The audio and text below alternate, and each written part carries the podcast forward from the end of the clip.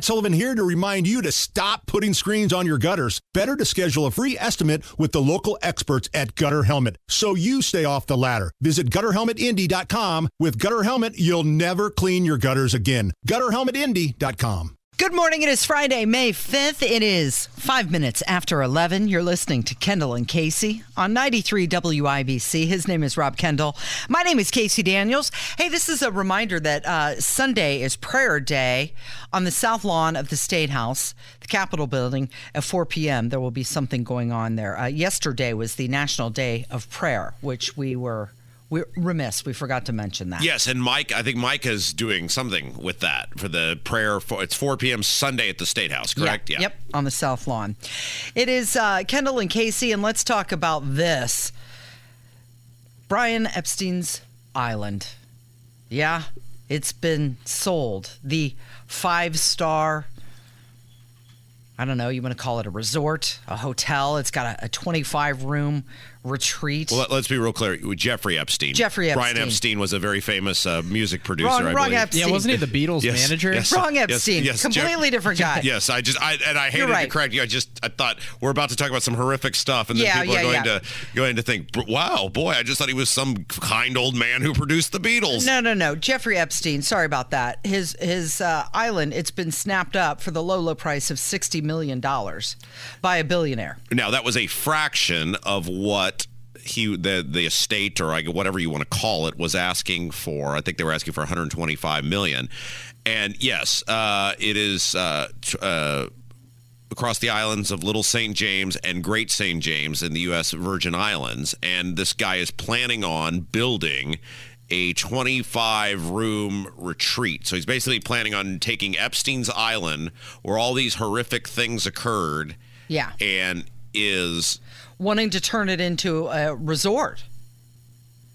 Like, who's going to go there? well this so this was my question why i put it at the top of the hour was because am i way off on saying that is just super sick that anyone would want to buy this thing given what took place there Buy it, but then to invite other people to come vacation there. well what would you do with it if you bought it other than to do that so that's my point like why would why would any person want to have their name remotely associated with this and why would you want to go stay there I, w- I would not. I can't even imagine. Can you imagine that you get there? Okay, you get to Pedophile Island. Questionable why you'd go in the first place, but you get there and you're checking in to this five star resort, which you probably paid a lot of money Yes. for your stay. And they're giving you the tour around, and okay, here are the keys to your room. We're putting you in the Prince Andrew suite. Well, I think it's a little off in the sense of he's building stuff that wasn't there before. He's not taking the existing structures and saying, here's where Prince Andrew stayed and may or may not have had his way with underage girls. I think he's So, s a lot of renovation and remodeling is going to have to happen. right. That's correct. But I, I again, again, I'll ask the same question, which is, why would you even want to do something on that property where this allegedly horrific stuff occurred? I mainly put this on the template at the top of the hour, which where we put our most important stories, because I want to ask the question of why no one other than this woman who was associated with him has ever been charged. We know there were victims. We know he did it. We know what he was. Somebody went to this place and had these interactions with these underage girls. Their stories are, I mean, there's been all the documentaries done. There's no way they're all lying. The intricate in, eh, details of the way they describe him and what happened. He clearly wasn't the only abuser. Where are the other arrests? They, they, how can they not know? There's no way that that place didn't have cameras bugged out the wazoo. Do, what, have we just moved on from this and been like, well, guess we'll never know? Mm-hmm. people covering for their friends. That's But- my answer. That's the only thing I can come up with. Is why haven't there been more arrests? I mean, they're, look, they're because also- they're buddies, they're friends, they're Well- covering for their friends. Well, okay, but this is this is my this is what I'm trying to get to. There are a lot of things out there about Epstein that when you first hear them, you kind of just assume, well, that's the, you know, tinfoil hat conspiracy theorist people. But the further we go on this, and the reality that no one has been arrested, and then in the case of Prince Andrew, he just makes some financial deal with one of the girls and then just goes about his merry way. Mm-hmm. it does start to give more and more credence to when no one gets arrested. Somebody went there. There's no way they don't know or have evidence of who these people were. And if they don't know or have evidence, gosh darn it, Casey, you'd think they would spend every waking moment trying to figure out who these people were. So it does start to give credence that maybe the people who have the theories aren't just crazy lunatics. That maybe Jeffrey Epstein was somebody working in coordination with the government. I mean, you can say whatever you want about about me for saying that, but how is that possible? That all of this stuff, there's been documentaries on it. He was arrested for it. She's in jail now for it. Clearly, the government thought they did it. Mm-hmm. That's why they tried them or mm-hmm. arrested them. Mm-hmm. But who are the people that they maneuvered around? And all of the guests that went to that island, all of them claim innocence, that they had no idea about his crimes and that he became a monster, a different person behind closed doors. I mean, there's reports that there is a bathroom in this establishment that has 10 shower heads and it was used for orgies and that there used to be pictures of naked underage girls plastered on the bathroom walls. Like that was the worst of the worst. I'm And I, if we're getting reports of that and nobody else knew? I'm I, am more convinced than ever, or I'm becoming more convinced than ever. And I was not a person who started with this. I initially thought these, you know, some of these allegations were just completely ridiculous. Uh, you know, I'm I'm starting to become more convinced than ever that Jeffrey Epstein, I don't know in what shape, form, or fashion, was some way working with or or inside or in coordination with. I mean, how did he make all his money? Like they've never even proven how he made. Well, he was in finance, doing what?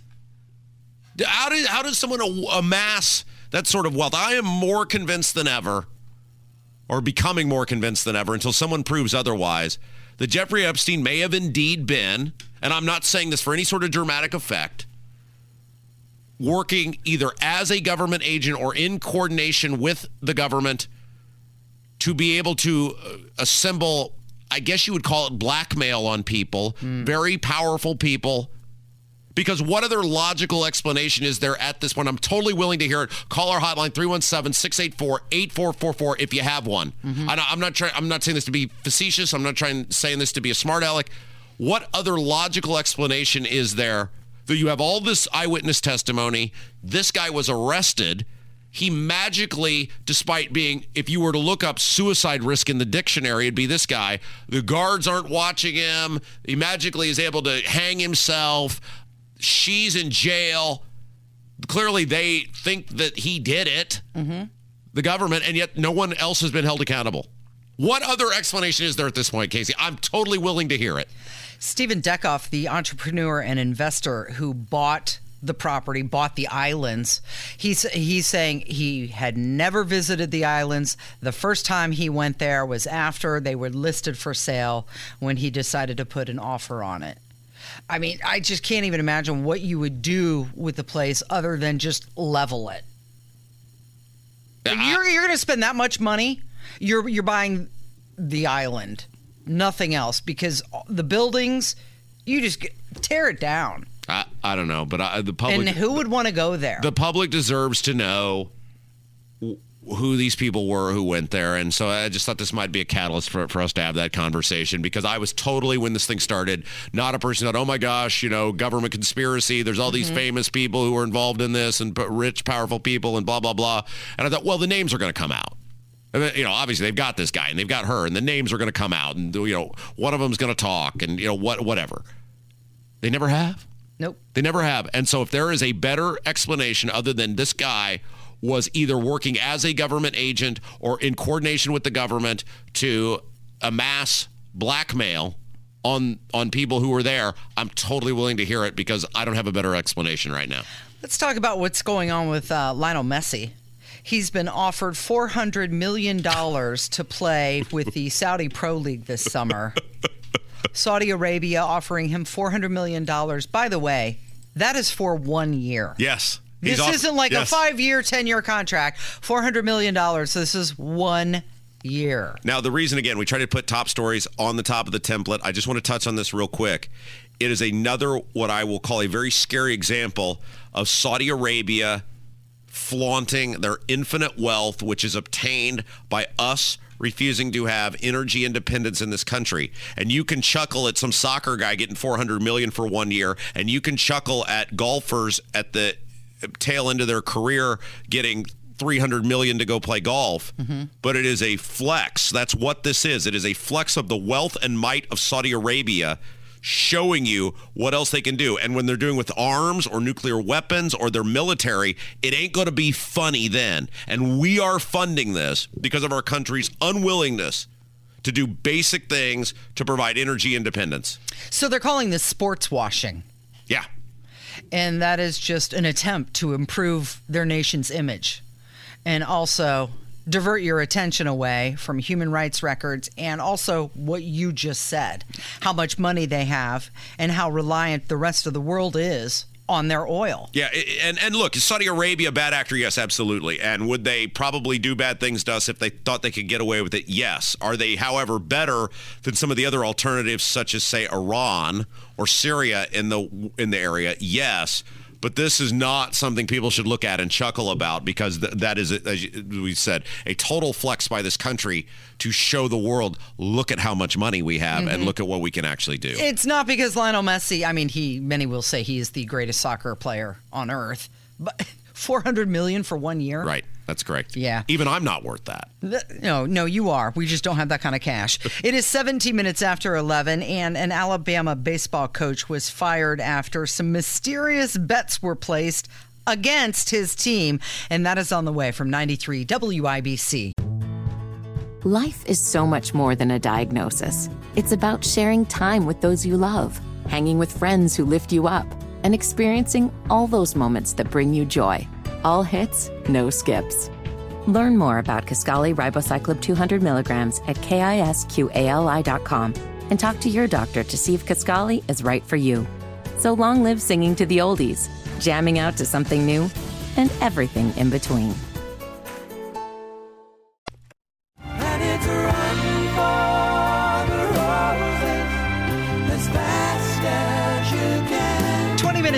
11 with Kendall and Casey on 93 WIBC. There's your Dan Fogelberg, It's the greatest song ever written about the Kentucky Derby, Casey, which is this weekend. So emotional. Well, it's about it's about love, Kev. It's a song about love. Love will do that to you. Aren't all songs about love? Honestly, I mean, you know, most of them. So let's talk about And he didn't even steal it from Marvin Gaye or Tom Petty. It's original. All original. It came straight from him. Let's talk about some things that are trending this morning. Cell phone use in downtown Indianapolis is 41% of what it was pre pandemic. So a study was done and it's showing that downtowns across the country are turning into ghost towns. San Francisco, St. Louis, and Portland, of course, leading the pack of these ghost town downtowns. Well, I they got two things going on here. Number one, uh, uh, obviously, a lot of people have not ever returned to work. And I think the other part of this is that people do not, in their spare time, want to come down to downtown Indianapolis because this mayor has proven he is unwilling to keep the city safe. And now with the the uh, rise of the suburbs, places like Carmel and Westfield, and you know various Greenwood, there's other all options. Right, there's less reason to come downtown. Also trending, Governor Holcomb, he signed into law, well, he signed what, 91 bills into No law? vetoes. No vetoes.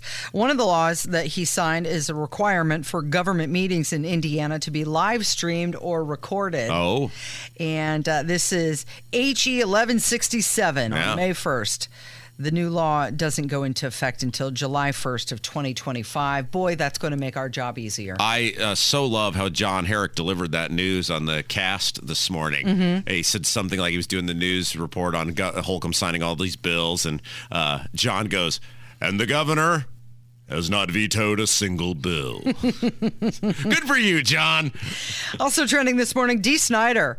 He's been axed from the lineup of a San Francisco Pride parade. Uh, he it's allegedly over a transphobic tweet that he put out in which he agreed with a statement criticizing child sex changes. So you'd think that they would know where someone stands before they put him in their San Francisco Pride lineup. Well, also think about that though. He's against child sex changes, and that was enough to get him bounced. That's yeah, that's what got him kicked out. so regarding Title 42 ending on May 11th, Karine Jean-Pierre says the administration is taking it very seriously. I I can't say what it's going to look like after uh, after May 11th, but what I can say is that this is an administration that has taken the challenges that we see at the border very seriously since day one. Uh, 6.3 million illegal immigrants have crossed the border since Biden took office, but they're taking it very seriously, just like they take inflation seriously, just like they took the withdrawal of Af- Afghanistan seriously, uh, just like they take Hunter Biden seriously. They are very serious. Seriously, Casey, what aren't you getting? What? Well, Seriously, Casey, what aren't you getting? Seriously. No, they're seriously- they're s- seriously. Seriously, they are serious. And finally, Michelle Obama is releasing Plezi. This is a healthy, it's called Plezi. It's a healthy food and drink brand Oh. to fight childhood obesity. Well, that'll go over well with our audience. The only thing that I question about this, besides everything, is that it contains a lot of sugar still. Oh. So healthy, thought she was anti-sugar. Correct. She wasn't she the one who took all the sugar out of the vending machines? Right, but they're putting things like stevia, and it's Yeah. it's lower sugar than a full fledged Right. soda pop, but you can't healthy. Yeah. When you're putting sugar supplements into something, it still has the sugar and calories Who's the person who's like, well, I don't know what I'm going to eat. I guess I'll eat this because Michelle Obama is for it. Right. Like in the 60s where people are going, I don't know what to get. Well, Lady Bird Johnson, she's for whatever. in, the, in the 90s, was it, well, you know, we're kind of on the fence. Well, you know, Barbara Bush said. Mm-hmm. Well, isn't that very similar to endorsements? You know, on campaign, I don't know who to vote for, but uh, hmm, my favorite actor endorsed this politician, so that's what I'm going to go with. Uh, if you try some of this crap, uh, you please let us know. Call the hotline 317 684 8444. Let us know if it is as horrific as we had uh, anticipa- anticipated it was. Okay, so this Alabama baseball coach Brad Bohannon, he was fired yesterday. This is because of a investigation into suspicious betting activity on his Crimson Tide baseball team. So there's this is like an ever moving story, and it's now the most interesting story in all of sports. So uh, Alabama was playing LSU in baseball. Mm-hmm. There was multiple suspicious bets placed in Ohio of all places. Yeah. Ohio is then alerted the gaming commission or whatever it is called there was alerted there is an actual company who monitors wagers. That's their job. And they somehow picked up on this. It was flagged as a suspicious wager. They alerted uh, the state of Ohio. Ohio shuts down the betting on the game.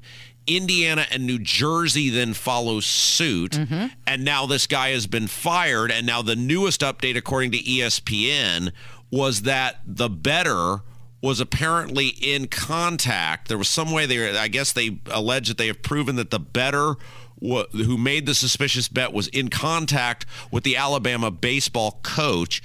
Alabama ultimately lost the game. They were down big early, then came back, but lost eight to six on this March 8th, uh, eight, March 16th game. ESPN described it as the starting pitcher for that day. Ace Luke Holcomb was scratched before the LSU game because of back tightness and was replaced by sophomore Hagan Banks. So if you were to read through the lines on this, and I am not saying this is what actually happened, but Sounds what- like the coach threw the game. what? Well, it sounds like the coach might might have, maybe, who knows, could have let this better in question know this guy is not going to pitch today. You might want to sprint a bet over there Mm-hmm. if you're feeling frisky. Well, who's to say that the coach didn't have money in that too? You don't. Well, we don't know, and the fact that he has been fired, there is investigations. Again, Indiana, Indiana, New Jersey, Ohio, I believe, have banned for now any betting on Alabama baseball. It's just a very, very fascinating uh, story. and we'll see where it goes. Yeah, the NCAA policy does prohibit athletes, coaches, and personnel from betting on sports because of this very reason. Yeah. They could take out the starters and, and put in the bench warmers. Yep. Let's take a break. When we come back, Robert Vane is going to join us. He was Greg Ballard, former mayor of Indianapolis. He was his communications director. Uh, Ballard, of course, the last Republican in Marion County to have any sort of success. And Robert has a new article out in Indy Star about the things that Jefferson Shreve, the current Republican nominee for the mayor of Indianapolis, can learn from Greg Ballard and his campaign. What he needs to do to win. That's coming up from 93 WIBC. Well, they up a chicken man in Philly last Property tax song, the original.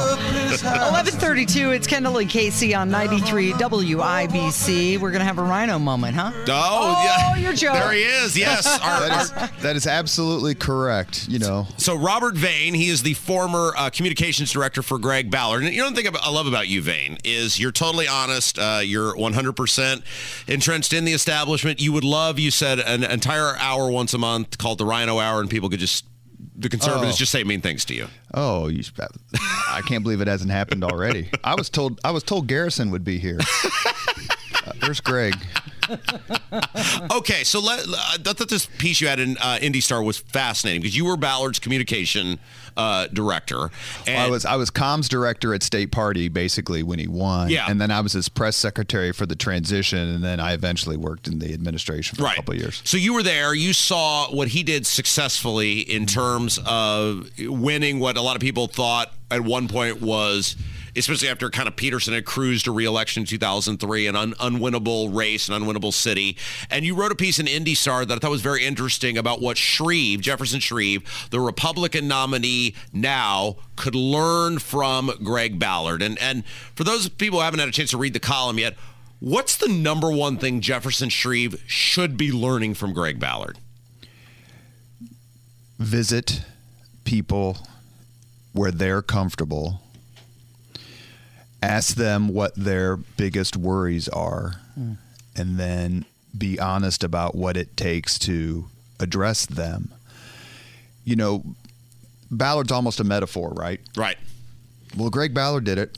There's one thing that I didn't write in my column that that maybe I'll write in in a future one, and that is, you know, not only do Republicans remember what happened in 2007, but so do the Democrats, and they're not gonna forget it. Yeah. just like we aren't, and you know what Ballard did. I thought Ballard. I thought Mayor Ballard was going to get absolutely clocked, forty points, like Washington Generals lit. and when I was at, offered to help him in the summer and fall, it really was because you know I was in the army, he was in the Marine Corps, my mother and father were in the Marine Corps, Republican. Like that's what you do. You just help. And I was working Channel Eight the night that he won, and I was astounded. Did you get a feeling with Ballard? Because I want to come back to what you talked about meeting people where where they are and where they're comfortable in a second. But did you get a feeling at any point until the vote was tallied? Hey, this guy's got a shot to win. I was told by Kyle Walker, who was the executive director of the Marion County Republican Party at the time, quote, this dude's got a shot to win, close quote. And that was in October. And I was like, well, yeah, but you know, Peterson was a pretty good mayor. I mean, he was. Well, especially compared to what we got now. Well, he should go into the Indianapolis Hall of Fame just for charter schools. I mean, that was that was so much of that was him, and he had a really bad six months, and that was the last six months of 2007. But I mean, if the election had been in J- June, he'd have, he'd have clobbered him. But you know, the one thing, and and the mayor and I don't agree on this, Mayor Ballard.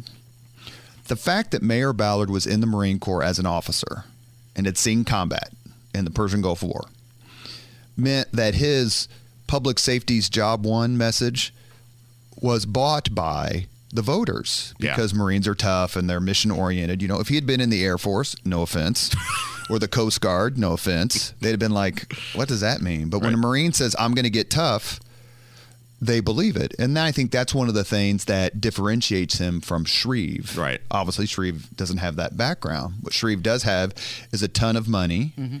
Thank God. That's why he's probably hanging out with you now. You lo- that's who you hang out with. People who have all the money. He signs my passport to go to Brownsburg. Robert Vane is our guest. He's got a new column out in IndyStar, about what Jefferson Shreve needs to uh, to do uh, in order to win this mayor's race. You talked about meeting people where they are, and I think that's such a good point because Ballard was so good about going places Republicans don't normally go. And look at Greg Ballard, right? I mean, if you didn't know he was mayor, you'd think he was the general manager of the rallies in Southport. I mean, he's got that everyman appearance. And there's such an underestimation for what serving in the military means to voters. Where I believe Shreve has an advantage, besides the fact that obviously he has money, is he has a greater understanding of the city issues through some of his service. He has a terrific group of advisors and folks. I think his messaging has been on point. And the other thing I'll say lastly is I think residents of Indianapolis, the voters, are, are willing to listen. How, how do they? How do you get though the people who? I mean, Ryan Mears was on the ballot last year. Nobody- hard, hard yeah, to do any worse than that, and they still voted for him. He he performed worse of all the countywide Democrats. He was the only one under sixty percent. But I would also say, and Ryan Mears, uh, uh, you know, won. So winning's all that matters. He has no name ID. Not gonna. You have to have someone to blame for your anger, for your angst, for your disappointment. And Joe Hogsett's name ID is probably as close to 100 as anyone in the city. And so you don't have to spend money and spend time telling people who is the mayor and this is why it's the mayor's fault. You had to tell people this is the prosecutor and this is the prosecutor's fault. If you can skip that middle step, then your money is be in messaging is so much more efficient. We got about two minutes left. Is crime the issue? If you were, maybe you are advising the kids, you, so I don't know. Maybe you're you're advising everyone. Uh, is crime the issue? You, I mean, is that the thing that if you're Jefferson Shreve, you're all the ads are focused on that? There's a general I don't believe crime was why Ballard won in 7. He won It's a different because set of circumstances, though. He won because of the COIT increase, the 65% raising in the local option income tax. That's what cemented his victory. You know, homicides under Greg Ballard were under triple digits his first four years. Criminal homicides, X killing Y for whatever. Crime's big, but crime doesn't affect everybody. It doesn't affect, you know, in your exclusive gated community, Kendall, you know, what's their what crime is there? They use the wrong fork? Yeah, but he's also not voting for mayor, and I am. Robert, I mean, I, I live in Indianapolis. And I live in Fountain Square, and- so I'm right there. Okay, Uh-huh. so crime is number one on my list, followed by infrastructure. I guess probably it's probably correct one and two, but Yeah. I would say there's another issue, and there's another issue that's hasn't been talked about yet, but will be. And I know we're running out of time. Before I end, I want to say what a terrific governor Eric Holcomb has been. What were you going to say before that? There is a pride in Indi- We might run out of time before you get to that. there's a pride in Indianapolis that was significantly damaged by the riot. I don't think the city's recovered from that yet. Yeah. I don't blame Joe Hogsett for COVID, you know, that kind of stuff. There's certain things that are just out of people's control, right? It's like blaming DeSantis for the hurricane. It's his, it's what happens afterward, right? Right, it's how you DeSantis on the handle it, hurricane how you was execute. perfect. Sure. Basically. And how has the city come back from the riot? And I don't know. Maybe you could ask Holcomb next time you see him, because I know you guys are buddies, when the uh, Malik Muhammad statue is going to be out there in uh, in front of the state capitol. It's right next to the Rob Kendall statue. Robert Vane, one last question. Shreve spent two million on his campaign ads to the run up to the primary. What's he going to have to spend to win? Five to ten. That's that's couch cushion money for that guy. Nothing. Thank you, Hey. Robert Vane. Good to see you. Articles in happy. IndyStar.com. Check it out. Coming up next, we're going to mind our manners with Susan Beckwith. It's Kendall and Casey on 93 WIBC.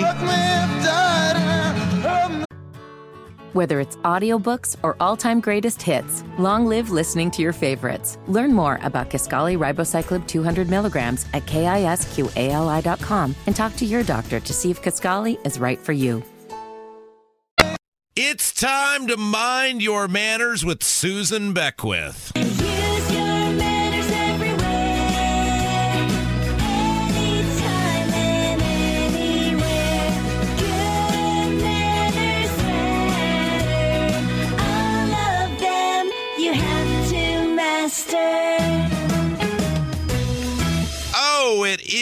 Time to send you into the weekend on a positive note. You know, Casey, we do this segment every Friday to close out the show because, well, We have to be out there in society and we want people to behave. yeah, we we we want our audience to leave heading into the weekend to be better people. And Yes. when we think about who could help us best do that, none other than the former Miss Indiana, Susan Beckwith. Susan, how are you? Doing great this Friday. All right, so you chose specifically restaurant etiquette as our Mind Your Manners segment this week. Is that because you observe so much atrocious restaurant etiquette? Well, actually, today is Cinco de Mayo, mm-hmm. and it uh, never fails. We are at least at our favorite Mexican restaurant here in Noblesville every week. And so I just started thinking about that and also thinking about the debate that Micah and I have every week about stacking plates when we're finished with the meal and whether or not that is rude. I do that. Yeah, let's start there. And I can vouch that they do eat at this restaurant at least 93 times a week. Uh, every time after church, if we go to lunch together, we go to the same place. And so, uh, okay, great. So my wife was a former server. She is adamant we put all the trash on all the plates that have been stacked together. I think that that doesn't really help all that much. What say you? So actually, it is rude, and I do the same thing, Casey. And so Micah is the one that always is like, "Hey, you know, you're not supposed to do that." And so I struggle because I feel like I'm helping. Me too. Yes, but in reality, a lot of times it actually can create more work for them, especially if they have a certain way that they like to do it. So I'm trying to uh, to be better, but that is like instinctual for me to want to help. I'm crushed. I thought I was, I never used to do it until recently. And then I thought, well, you know what? I'm just going to stack them all and put it to the edge of the table, which makes it easy for them. And now you're saying I'm wrong. I'm crushed. I'm crushed. Well, I do the same, so I feel like I, I am trying to be uh, better about it as well. Okay, let's ask about something else because my wife and I also have this conversation. Is it indeed rude to flag down your waiter or waitress? Yes. Garçon. Technically, you should try to utilize nonverbal cues to get their attention. Like eye contact. Hey, come over here. Wait, wait, wait, time out, time out. Yes, I'm not. I'm not talking. Look, wait, wait, wait, Susan. Let me let me clarify. I'm not talking about like you know snapping your fingers at somebody, but if you need their attention, it is rude to like just raise your hand or something of that nature.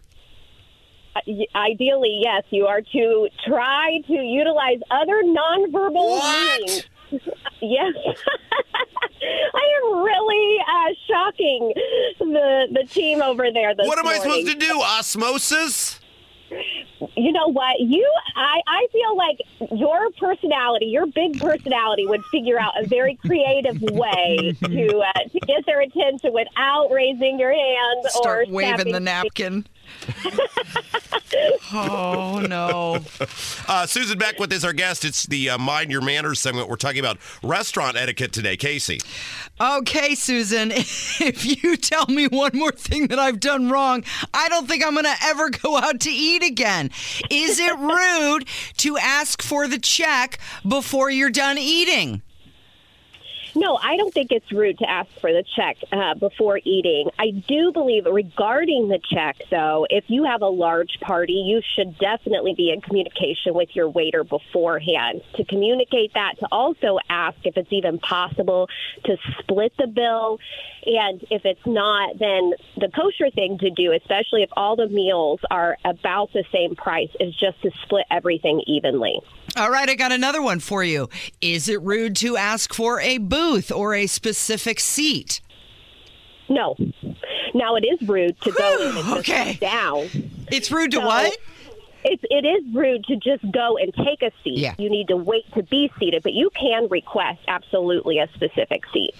Okay, I, I want to come back to this uh, the check thing because uh, you know me, Susan. I am the world's most cheapest man. However, uh, I do feel a sense of obligation when I go out with other people to at least try to be courteous and pick up the check uh, or offer to pick up the check, and then hey, you guys get it the next time. However, the recently though we did this, and the other people that we went with seemed kind of annoyed because that meant they had to get it the next time. And of course, I was joking, saying, "Oh no, it's fine. We'll get it this time. You guys get it next time. We'll go to St. Elmo's next mm-hmm. time and when you guys have to pick up the check." How do you? Should you offer to pick up the? check? How do you have that hard conversation if there's a group of people? If you'd like to pick up the check, you work that out beforehand with the waiter, and that way you are not discussing it at the table, especially with the waiter being right there present. So, as far, and I want to make sure I'm answering your question, so I may have to have you circle back to it. But as far as it, is it rude to pick up the check? Absolutely not. Now, you may not want to have the expectation that they for sure will reciprocate. So, you know, if you're going to be generous, uh, you know, you just may want to do that out of the goodness of your your heart with, without expecting something in return. I uh, that's why sometimes Micah will come to lunch if Susan has the kids. We always get it when Micah comes with us. That way it's his turn when all the kids and Susan are there.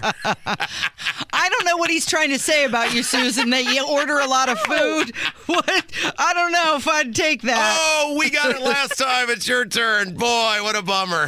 All right, Susan, I've got another question for you. A lot of people have food allergies, specific things they can and cannot eat. What's the word on sending food back? You don't want to wait till the end of the meal. If there is a problem, then you need to address it right when you receive it. You don't, I mean, regarding food allergies, that's a very different thing. But if you have a dish that you don't like due to taste, you certainly don't want to eat most of it and then complain.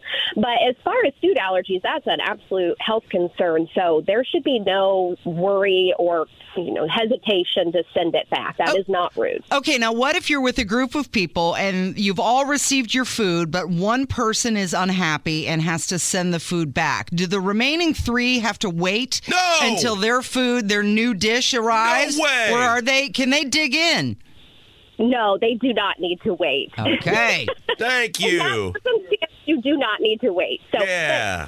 But traditionally, you would wait to start eating one, until everybody's been served. Now, in that circumstance, if they're sending a dish back, you wouldn't want to delay everyone else's meal because it would be potentially cold by the time they got to enjoy it. Uh, Susan, back with our guest. It is Mind Your Manners. We're talking about restaurant etiquette, so you people don't behave like uh, a bunch of uh, uh, lunatics over the weekend at your various restaurants. Uh, one of the things that will shock you, Casey, is that when Susan's husband and I go to lunch, we like to talk. Yeah. and uh, just like a two, couple of two cackling hens. uh and so we will sit there for a very long time after uh, the the uh, meal is over and keep talking um, about various things. Mostly me trying to get Micah to formally leave the Republican Party. Uh, but you say we should we we linger too long. Is that what you're saying? Yes, you shouldn't linger, especially during busy times, because that's a, you know, they need to turn tables to really make a profit. So just being really aware if you're there during a busy time, if they're slower and there's lots of tables open, you probably can take a little bit longer than, you know, when it's, it's hopping, you know, so you just uh, need to be mindful of that. But yes, that's how they, they make their money. So. And which is interesting because in Italy, when you go to a restaurant there, they expect you to have the table for the full night. And if you ask for the check, they consider it rude. Ah! Like they want to keep bringing you food, which is completely opposite of what happens here. But I want to ask you the big tip question. Where are we with the tip? I know a lot of people say, oh, 15% is standard. It's now bumped up to 20%. And uh, what if you're with somebody who you think is an under tipper? Do you say something? Do you just walk out sheepishly? Where are we with the tipping? I twenty percent, yes, is you know where I believe that it should be. Fifteen percent, goodness, especially when you take into consideration what they're getting on an hourly, you know, wage. So twenty percent, and as far as if you're concerned with somebody else paying the bill, maybe that's an opportunity for you to say, "Hey, I'll cover the tip," and then you know that it can really uh, that they can be compensated well. Now, tipping for takeout, that's a very different situation. So. I if I have a very complex order, a lot of times I will tip for takeout. If it's a situation with like an over the counter, like at Starbucks, folks need to consider that when they hand you that electronic device, you know, and it has all of the tipping options that just think of that as like another tip jar. And hopefully that will take out some of the pressure because I know everybody's utilizing those these days and it's it's a lot. Uh, Susan, before we let you go, tell us about your fabulous website, Belle of the Midwest. Awesome. Yes. So that's a great way to get in touch with me. Right now, I'm booking engagements. So if you have a civic group, a, a church group that would enjoy, I'm doing some ladies' teas, I enjoy talking about social etiquette tea etiquette. And so I would love to join you, and that's a great way to get in touch with me. There will be new blog content and information coming to my website in May, so continue to check back. But uh, right now, you can see some of my former articles that I had written for Kit Magazine. It's Belle of the Midwest, B E L L E of the Midwest.com. Susan Beckwith, thank you for making us better people, and you have a great weekend. you too. Take care. Thanks, Susan. All right, well, go forth and eat properly this weekend if you're out and about. Thank you, Rob. Thank you, Kevin. Good job. And thank you for listening today. We're going to count on you to be back here on Monday. It's Kendall and Casey on 93 WIBC.